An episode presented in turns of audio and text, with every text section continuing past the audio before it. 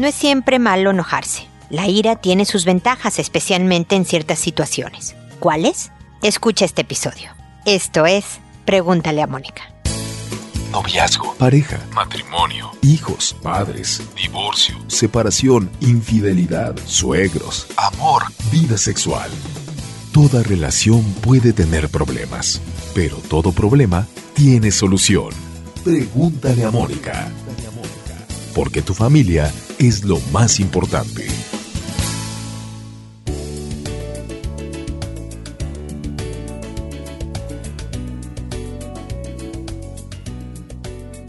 Bienvenidos amigos una vez más a Pregúntale a Mónica. Soy Mónica Bulnes de Lara. Como siempre, feliz de encontrarme con ustedes en este espacio que espera dar ideas, sugerencias, estrategias, herramientas para construirse una vida feliz, una vida más tranquila, una vida más unida a los suyos y a la gente con la que conviven diariamente. Eso lo saben, lo hago a través de este podcast, contestando sus consultas gratuitamente y también en Facebook, Instagram, YouTube, Twitter, en todas las redes sociales, en dos libros que tengo sobre educación de hijos de Editorial Planeta. Así que por favor utilicen todas estas herramientas que están a su disposición para que las utilicen, las que les sirvan, por supuesto, las que no, no, y puedan construirse este destino feliz. El día de hoy hablamos de la ventaja de enojarse. Porque siempre estamos diciendo, no hombre, pero no te enojes, no es que el enojo te hace daño y una serie de cosas. Y la verdad es que cuando el enojo se hace crónico definitivamente nos daña. Pero hoy quiero hablar de las ventajas, de los beneficios que nos trae enojarse.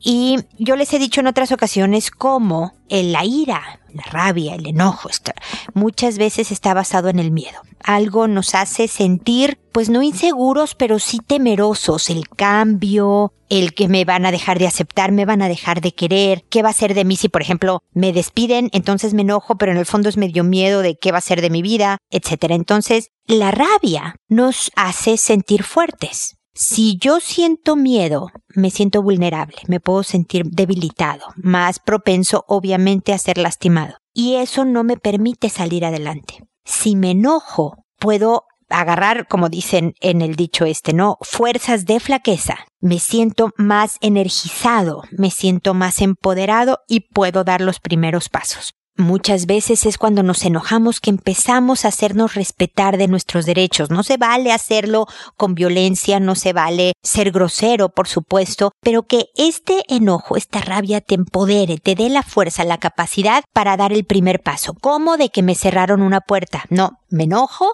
y voy a seguir tocando hasta que me la abran. ¿Cómo que mi esposo, mi esposa, mi hijo, mi jefe, mis compañeros de trabajo me están molestando, me están faltando al respeto? No, no lo voy a permitir. ¿Quién creen que soy? Allá voy, con educación, pero con firmeza, con esa energía. Y esto también hay que enseñarlo a los hijos. Eh, se vale enojarse, pero te voy a decir cómo se enoja bien uno, cómo el enojo te saca adelante, hijo y luego desecharlo. Si el enojo se vuelve resentimiento y lo guardo como una piedrita en el zapato por años enteros, efectivamente va a afectar tu actitud en la vida, tu salud, tu relación con los demás. Entonces usemos el enojo como una potencia momentánea, como esta flama inicial que cuando nos caemos nos levanta, pero también sepámoslo dominar, poner bajo nuestro control para que una vez que estemos levantados y dando el paso firme y enseñándole a la gente con cariñosa firmeza cómo queremos ser tratados, entonces desecharlo por sentimientos mucho más constructivos, mucho más de cercanía,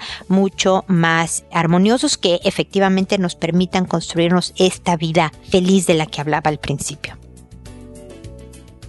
Bueno, pues esa es mi opinión, mi comentario del inicio del programa. Espero que les sea de utilidad. Y ahora, como les decía, me voy a sus consultas. Saben que les cambio a todos el nombre, que voy contestando en orden de llegada. Los casos todos son los que ustedes me mandan desde mi página, ojalá sea. Hay veces que me llegan por Facebook algunas consultas, hay veces que me escriben directamente a mi correo, pero la información que llenan antes de su consulta me es muy útil para entender un poco más de ciertas características en el caso. Así que ojalá lo hagan a través de www.preguntaleamónica.com en donde dice envíame tu pregunta. Y el día de hoy empiezo con Sofía, que me dice buenas tardes. Junto con saludarla consulto, ¿qué debo hacer con la terquedad de mi hijo mayor de cuatro años? He intentado conversarle el tema y del por qué lo que está haciendo está mal, pero a veces continúa haciéndolo, y en ese caso lo invito a un helado o algo para cambiarle el tema. No sé si está bien lo que hago o debiera hacer otra cosa. Saludos cordiales.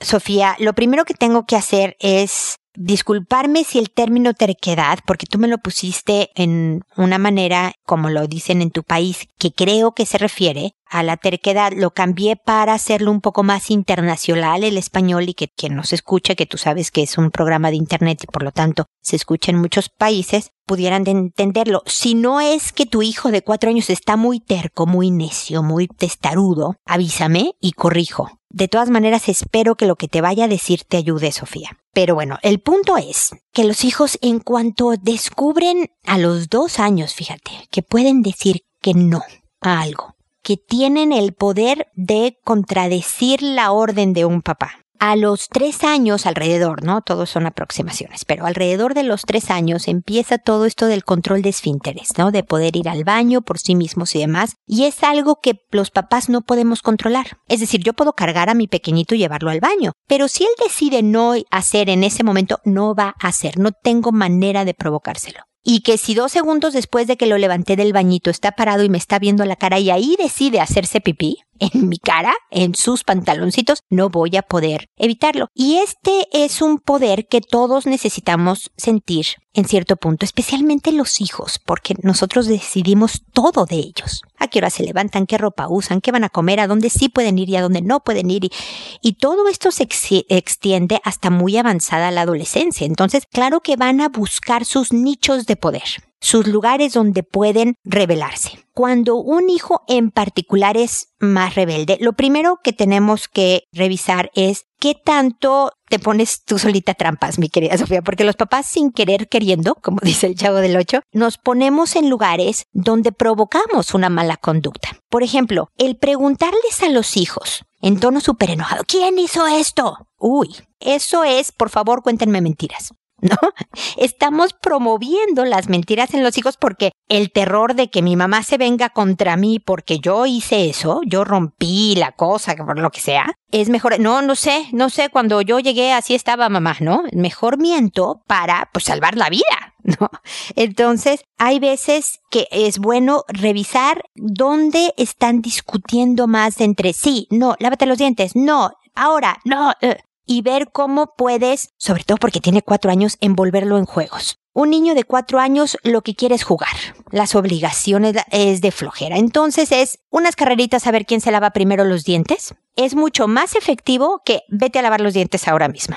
¿No? El decirle, oye, de la ropa que quiero que te pongas para ir a visitar a la abuela es esta, esta o esta, darle opciones le ayuda a revelarse menos. Tú decides, hijo, tú eres el que va a decidir su vestuario, ¿eh? Así que eh, de tal manera que se sienta con un poder de decisión que tiene voz y voto, que es normal, pero tú estás controlando los límites. Tú le estás diciendo A, B o C, ¿no? Ahora, incluso, sobre todo cuando es un poco más grandecito, le puedes decir, a mí me encantaría que te pusieras A. Porque los más rebeldes van a decir, ah, sí, pues yo quiero el C, ¿no? Nada más por el gusto de, de rebelarme ante mis padres. Y tú vas a decir, ay, bueno, ni hablar, ok, tú, tú decides, hijo, tú defines qué es lo que te vas a poner, tú mandas, como digo yo constantemente que hay que decirle a los hijos en este tipo de cosas. Pero tú habrás decidido cuáles son las tres opciones que son aceptables para ti. Tú pusiste las reglas del juego cuando le dices, hijo, ¿cuándo te quieres lavar los dientes? ¿Antes o después de la caricatura que vas a ver? Tú no le estás poniendo en negociación si se va a lavar los dientes o no. Tú le estás poniendo el tiempo limitado en donde lo va a hacer, pero él va a dar la última palabra. Y eso ayuda a que se suelte un poco estas luchas de poder. Así que bueno, Sofía, espero que estas ideas te sean de utilidad y si me equivoqué en la palabra que tú pusiste y tu hijo tiene otra situación y no sabes de lo que estoy hablando, por favor vuélveme a escribir y te pido una enorme, enorme disculpa. Tatiana, por otro lado, nos dice, me da gusto saludarle y darle las gracias de antemano de toda la ayuda que me da con sus episodios. Mi hijo es un adicto a la marihuana. En el 2015 lo interné en una clínica por un lapso de 10 meses. Luego que regresamos a la casa, las cosas siguieron igual, con la diferencia que cuando lo interné empecé a ir a los grupos de Alanón y me han ayudado pues no caigo en los chantajes, pero aún me da miedo hablar con él, poner límites. ¿Qué estrategias me daría para poder tener valor? Yo me divorcié de su papá cuando él tenía nueve años y siempre hemos estado juntos y hace cinco años conocí a mi actual pareja, pero no vivimos juntos. Yo vivo con mi hijo y dos hermanos. Mi hijo tiene 21 años y le cuesta ser constante en el trabajo. Nunca trabaja una semana completa, siempre dos, tres o cuatro días, pero nunca la semana completa. No sé ni qué hacer. Gracias por todo.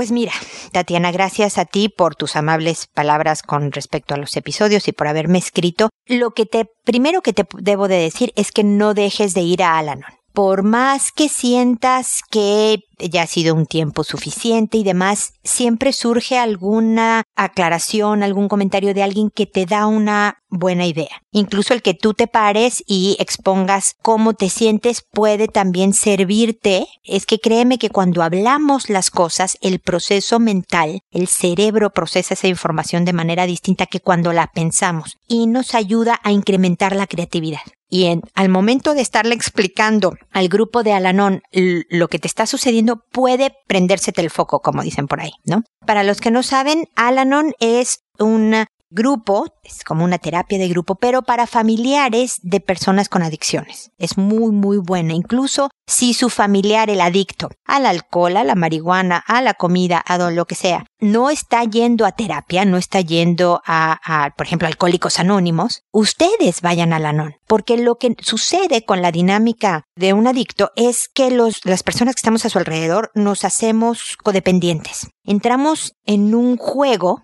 entre comillas, obviamente, en donde somos más manejables y sin darnos cuenta estamos promoviendo que la adicción suceda o que las características propias, las conductas que identifican al adicto sigan existiendo porque nosotros favorecemos este ambiente. Entonces, primero, Tatiana, no dejes de ir al ANON. Segundo, te puedo sugerir que para evitarte sentirte debilitada en un momento dado, empieces a escribir una especie de contrato. Los puntos que esperas de tu hijo, acordar con tu hijo, las reglas como del juego. No te voy a dar dinero, si llegas a la casa después de estas horas, no sé, la puerta estará cerrada, me avisas dónde está, una serie de cosas de lo que tú esperas y las consecuencias de que no suceda lo que tú esperas. Velo anotando en varios días porque a lo mejor en una sentada estás medio enojada y entonces escribes unas cosas y a los dos días estás más tranquila y revisas el tono, por ejemplo, en el que esté escrito, o agregas ciertas cosas que te faltaron o eliminas una que en realidad no es tan importante. Empieza a escribir como un acuerdo. Y en un momento donde veas que tu hijo está receptivo, que está de buenas, que todo está tranquilo, siéntate con él y dile, mira hijo, para mí es muy difícil como mamá sola estar tratando de, pues ya de convivir y tener una vida con este hijo adulto que tengo. Porque ya a tu edad, ya es un momento, y lo sabes, de tú hacerte cargo de tus cosas, de tu trabajo, de tu problema con la marihuana, de tus características de vida que tú quieras mejorar o mantener igual. De alguna manera, el que puedas tener por escrito estos puntos, Tatiana, te va a ayudar a referirte al contrato. Ponlo en un lugar que lo tengas muy a la mano, porque surge una situación y puedes sacar el papel y decirle, mira hijo, ¿te acuerdas? Quedamos en esto. Al final es bien importante una vez que hablaron y que a lo mejor él te sugirió un cambio de algo, a lo mejor él mismo agrega otra cosa, a lo mejor él te habla también de las expectativas que tiene con respecto a ti. Fírmenlo los dos, el documento final que quede, espero que sea de una hoja, no necesita ser nada muy largo porque se vuelve muy cansado. Fírmenlo, de que lo leyeron, lo comprendieron y están de acuerdo de tal manera que se te facilite, Tatiana. Te voy a dar un ejemplo muy, muy absurdo, pero que espero que ilustre lo que quiero decir. Cuando mis hijos eran chicos y querían jugar videojuegos, me pareció muy útil tener, y lo he repetido en muchos episodios, ¿no? El, el timer de cocina. Le ponía yo media hora, el tiempo que yo considerara que debían de jugar, de tal manera que no era yo diciéndoles ya párale, era el clean, se acabó el tiempo, ¿no? Cuando tienes que direccionar tu frustración hacia algo que obviamente yo soy la que ponía el tiempo, pero de alguna manera esta triangulación ayuda a mantener las emociones un poco menos intensas. y tú puedes encontrar mayor fuerza en ti al mantener algo que, ¿te acuerdas? Habíamos quedado. Como buen adicto, como una persona que se ve que tiene problemas de responsabilidad, de eh, esfuerzo, de fuerza de voluntad y demás, va a seguir tratando de salirse con la suya, Tatiana. Y en este hijo la única manera en que pueda buscar su propio camino es que no reciba ningún tipo de subvención económica de tu parte. Ya es suficiente que viva contigo, que tú le das de comer, que tú le lavarás la ropa, que, ¿no? Que tiene este privilegio de tener casa y sustento. Pero de ahí en fuera y menos a los 21 años y si ya está trabajando, es esto de además tener dinerito. Los adictos suelen buscar oportunidades para robarse cosas. Por favor, mantén tus cosas de valor, pues sí, bajo llave, Tatiana, tristemente mientras tu hijo o sale adelante o se independiza por completo, es bueno que tú tengas estas estrategias adicionales apóyate un poco también en tus hermanos, si tú crees que tengan esta capacidad de conversar de hombre a hombre, un poco esta visión masculina de, oye, mira, ¿no? De empatía hacia ti, de tomarse, de hacerse cargo de su vida, de ser este hombre ya adulto. Y tú dile, Tatiana, que lo quieres tratar como este hombre adulto, capaz e independiente, pero es solo en su conducta en lo que tú te vas a basar para saber que ya no es un niño, ¿no? Y que si él quiere seguir fumando marihuana de aquí a que se muera de viejito, es su rollo, siempre y cuando él se mantenga solo. Él sea responsable, él se haga cargo. Y no me vas a tener encima de ti, hijo, que yo sé que es lo que tú te quieres quitar de encima, la lata de una mamá que está viendo qué estás haciendo tú. Entonces, un poco véndeselo por ese lado, Tatiana, y ojalá esta idea te funcione. Seguimos definitivamente en contacto para cualquier otra idea que tú puedas necesitar en este difícil manejo de una adicción. Luego sigue Violeta, que me dice, te agradezco mucho tu respuesta sobre mi hijo y la relación que estaba teniendo con una niña que tenía pareja de tres años. Te cuento que ella terminó con su pareja y ahora inició una relación de noviazgo con ella. Bueno, la está llevando a nuestra casa y la estoy conociendo. Al parecer es una niña sincera. Estoy tratando de ser cordial con ella, tratando de evitar que la relación avance muy rápido. Esto lo hago mostrando a mi hijo los pros y contras de llegar a tener relaciones sexuales y las consecuencias de estas para el futuro para ambos. Estoy haciendo bien. Muchas gracias, Mónica, por tu orientación y cariño que otorgas en tus consejos. Gracias a ti, Violeta. Y sí, yo creo que estás haciendo bien. La, verdad es, por lo que leí en los datos que pusiste en tu correo, estamos hablando de tu hijo de 19 años, si no me equivoco. Y las relaciones sexuales lo que provocan es tomar riesgos innecesarios. Yo sé que por 15 minutos de diversión, ¿no? Que estuvieron muy bien esos 15 minutos, puedes tener toda una vida de problemas. Entonces la sabiduría de manejarte con responsabilidad, del autocontrol, de provocarte obstáculos, ¿no? Una de las cosas que los hijos deben de saber es, ¿sabes? Sobre todo cuando eres joven, las hormonas están para arriba y para abajo y no necesariamente eres muy confiable y tú puedes tener las mejores intenciones cuando saliste con tu novia a pasear y de repente se quedaron solos, el ambiente estaba romántico y un, dos, tres, ¿no? Y de repente están entrando en, en actividad sexual. Y por ese ratito que te dejaste llevar puede tener consecuencias de muy, muy largo plazo. Entonces pónganse obstáculos, traten de no quedarse por completo solos y si están solos, que sea, no sé, por ejemplo, cuando yo estoy en la casa y ustedes están sentados en la sala platicando y yo estoy, no sé, arriba o en mi cuarto por ahí, de tal manera que sí tengan un obstáculo, un freno exterior. Esto, hijo, es sabiduría, porque tú estás construyendo tu vida. Tú ya eres mayor de edad y bla, bla, bla. Entonces tú hazte cargo, ¿no? De manejar las cosas de tal manera que disfrutes tu tiempo con ella. Si esta es la niña para ti y todo la están pasando bien, pues que les dure y que sea sano y que platiquen y se conozcan y las etapas tienen su momento y su lugar, ¿no? Entonces, y, y traerla a la casa y conocerla y dejar de prohibir a los hijos, Violeta, es una muy, muy buena estrategia porque el decirle a los hijos, te prohíbo salir con esta mujer, se vuelve un poco lo que hablábamos de que desde los dos, cuatro años ya empiezan a ser rebeldes, ¿no? Se vuelve una relación tan tirante que provoca que se aferren más a veces a esta relación negativa y que por lo menos no te escuche lo que tú tengas que decir. Aunque sea lo más brillante que tengas que ofrecerle a tu hijo, no te va a oír porque está resentido, enojado, porque no lo entiendes, porque no te has dado el tiempo de conocer a esta niña y claro que él la ve maravillosa. Entonces, el invitarla y ser cordial y promover momentos de convivencia dentro de la casa en este contexto estructurado y más seguro para ellos, creo yo que es la mejor estrategia. Así que ánimo, Violeta, poco a poco. Te digo que criar hijos es un verdadero arte y más cuando estos hijos pueden o hacer nietos o contagiarse de alguna enfermedad de transmisión sexual. Entonces entiendo tu preocupación, pero espero que estas estrategias ayuden a que tu hijo administre, se autocontrole de una mejor manera para su propio provecho. ¿Ok? Seguimos de todas maneras en contacto.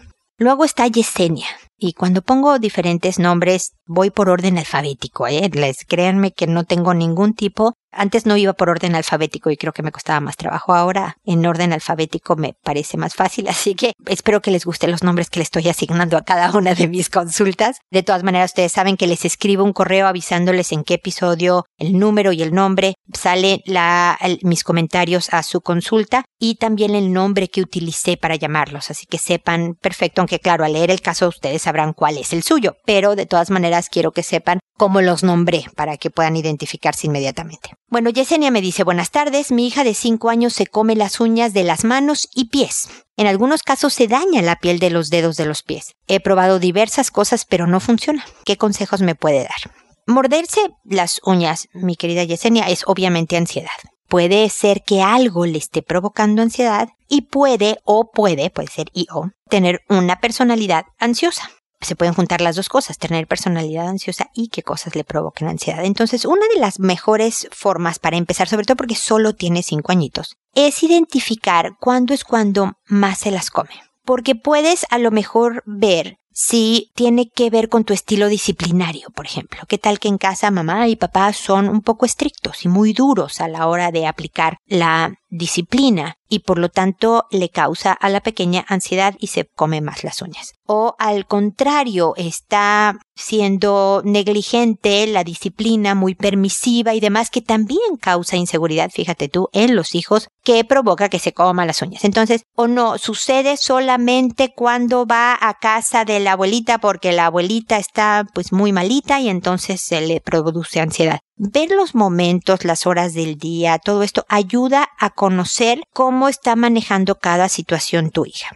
Luego, darle caminos alternativos para desahogar esta ansiedad. Es un nerviosismo interior que se siente y que la pequeña ha encontrado que morderse las uñas es una salida, ¿no? Es como fumar, pero claro, a los cinco años no, le, no se va a prender su cigarrito a la niña, ¿no?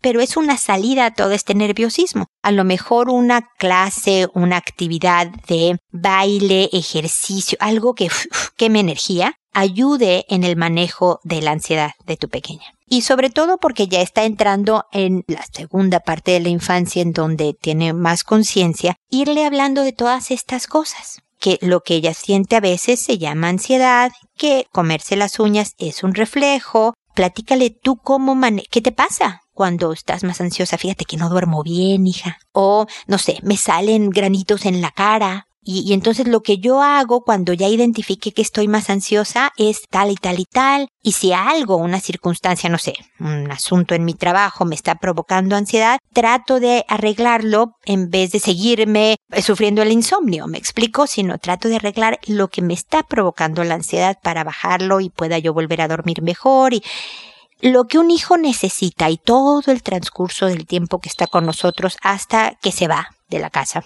es autoconocimiento, es saber quién es y cómo reacciona. No solo lo bueno, no solo es bueno decirle a los hijos que son maravillosos, inteligentes, capaces y, todo lo demás que le decimos a los niños que queremos tanto. También necesitan decirle, mira, tú eres muy distraída, o tú eres muy preocupona, o tienes muy poca paciencia, y mira, yo lo manejo así, y, y estas son otras ideas, y en toda la vida de los hijos en nuestra casa, debemos de aprovechar diferentes momentos, no en uno solo muy largo, sino en pequeños y diferentes momentos, esto de esta eres tú.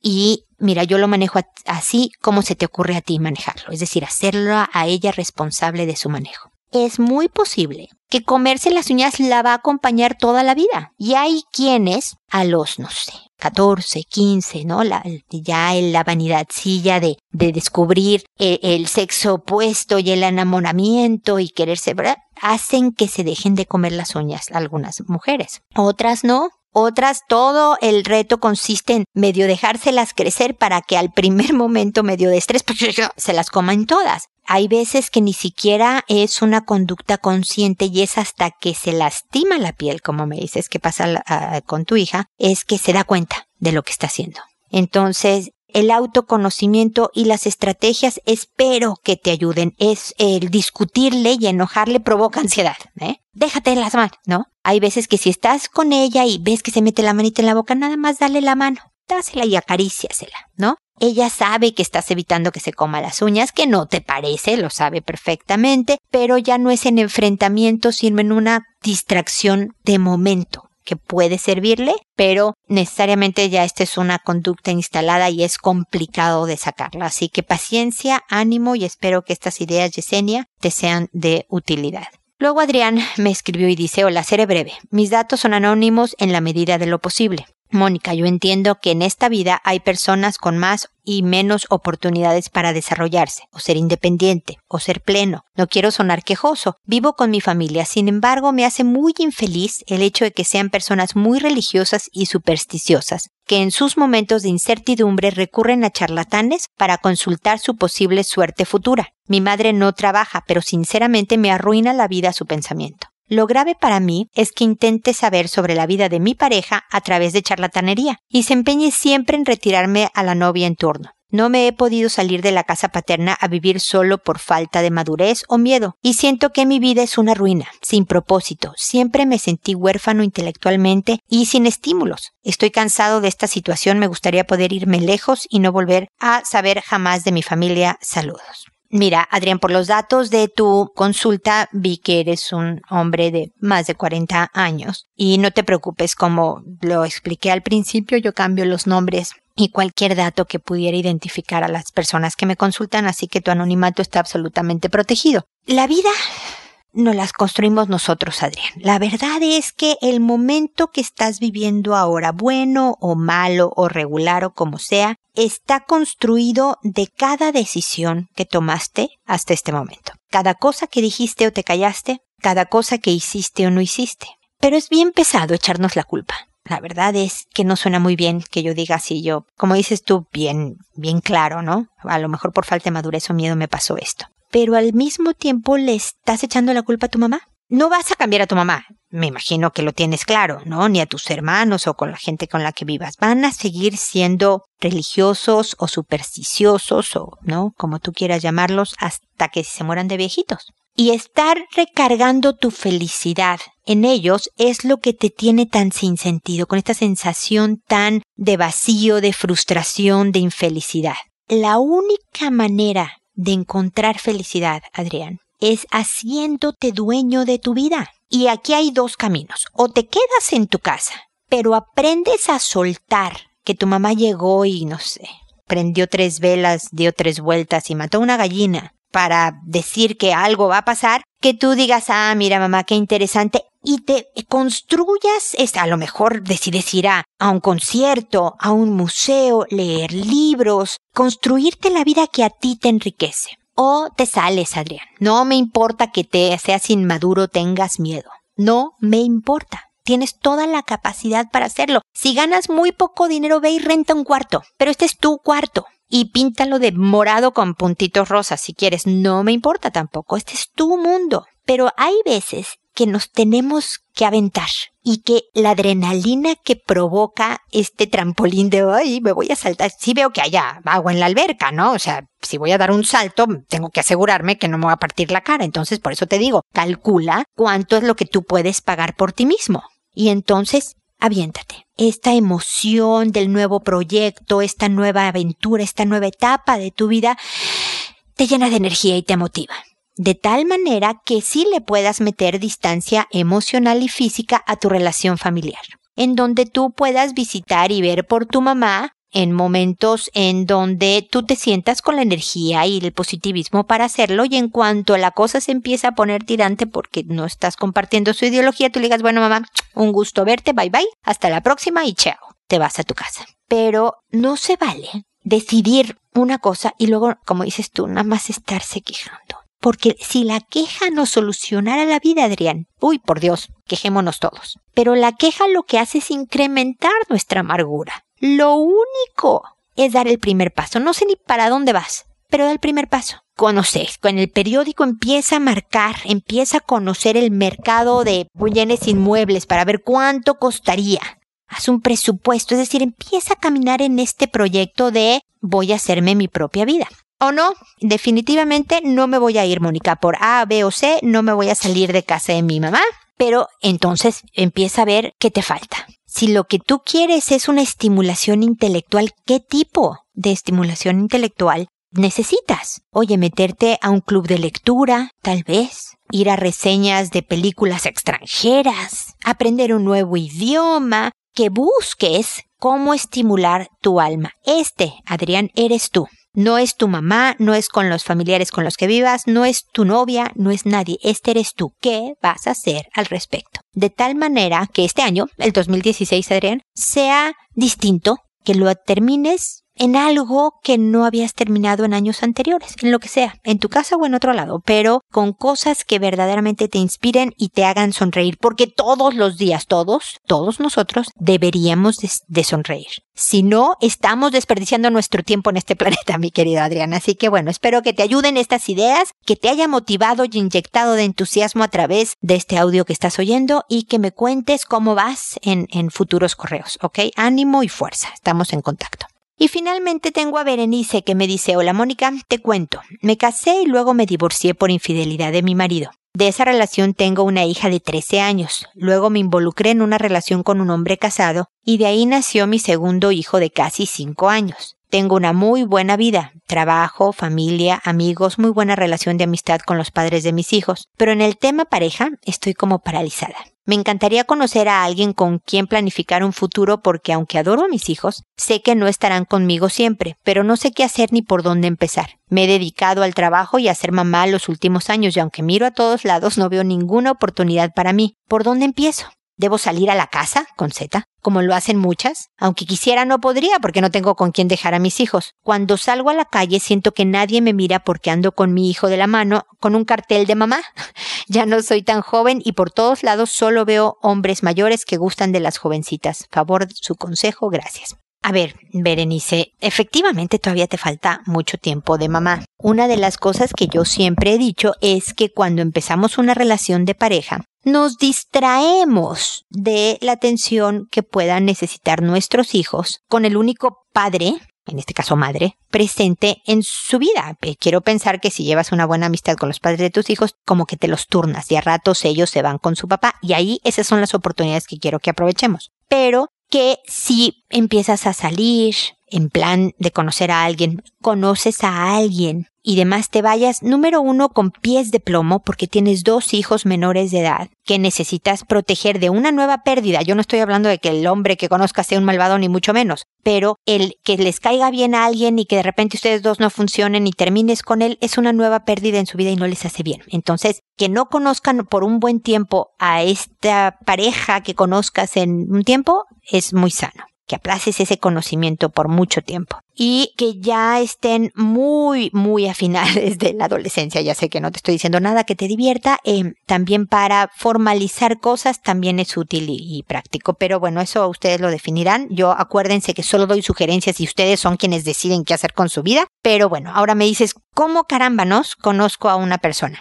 Mira, no es que yo tenga una agencia colocadora. Y no es tampoco que vayas diciendo que no tienes hijos, porque tú sabes que es el ser mamá es, es algo que no se puede, no se debería de, ocultar definitivamente. Pero deben de haber oportunidades en las que los papás pasan con sus hijos y tú no estés con ellos. Ese es un buen momento de salir en, en plan social adulto sin problema. Si no ocurre en estas circunstancias, no sé por qué extraña razón, porque tus hijos deberían de pasar tiempo con sus papás y tal vez sería una buena idea empezar a encontrar los escenarios en que así ocurriera. Entonces, perdóname, pero siempre hay alguien con quien dejar a los hijos. Siempre. Yo soy mexicana, vivo en Chile.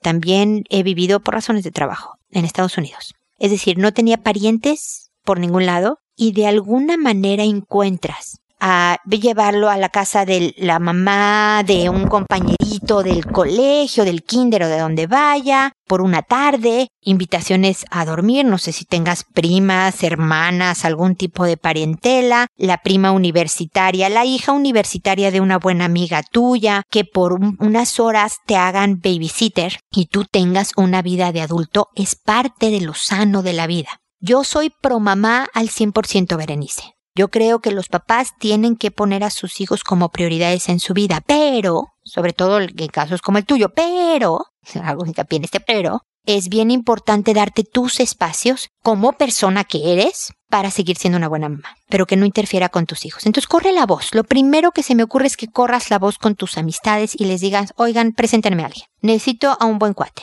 algunos quieren jovencitas, otros no quieren toda la problemática de las jovencitas. Hay gente madura y centrada que no está buscando jovencitas. Pero entonces el correr la voz ayuda en la oficina, con los amigos, con la familia. Pero dale tus requisitos de recomendación, que no sea con cualquiera. Y empieza a hacer, o sea, construye, es un poco lo que le digo a Adrián, construye el ambiente propicio para que esto se dé porque se puede combinar siempre protegiendo primero, primero a tus hijos. Berenice, espero que te hayan eh, ayudado estas ideas. Si no, por supuesto, seguimos en contacto y que me digas los avances que has hecho en este tema, ¿ok? No dejes de escribir contándome lo que sucede. Espero que alguna de estas ideas puedas ponerla en práctica inmediatamente. Y espero también amigos que nos volvamos a encontrar en un episodio más de Pregúntale a Mónica porque ya sabes, tu familia es lo más importante. Hasta pronto.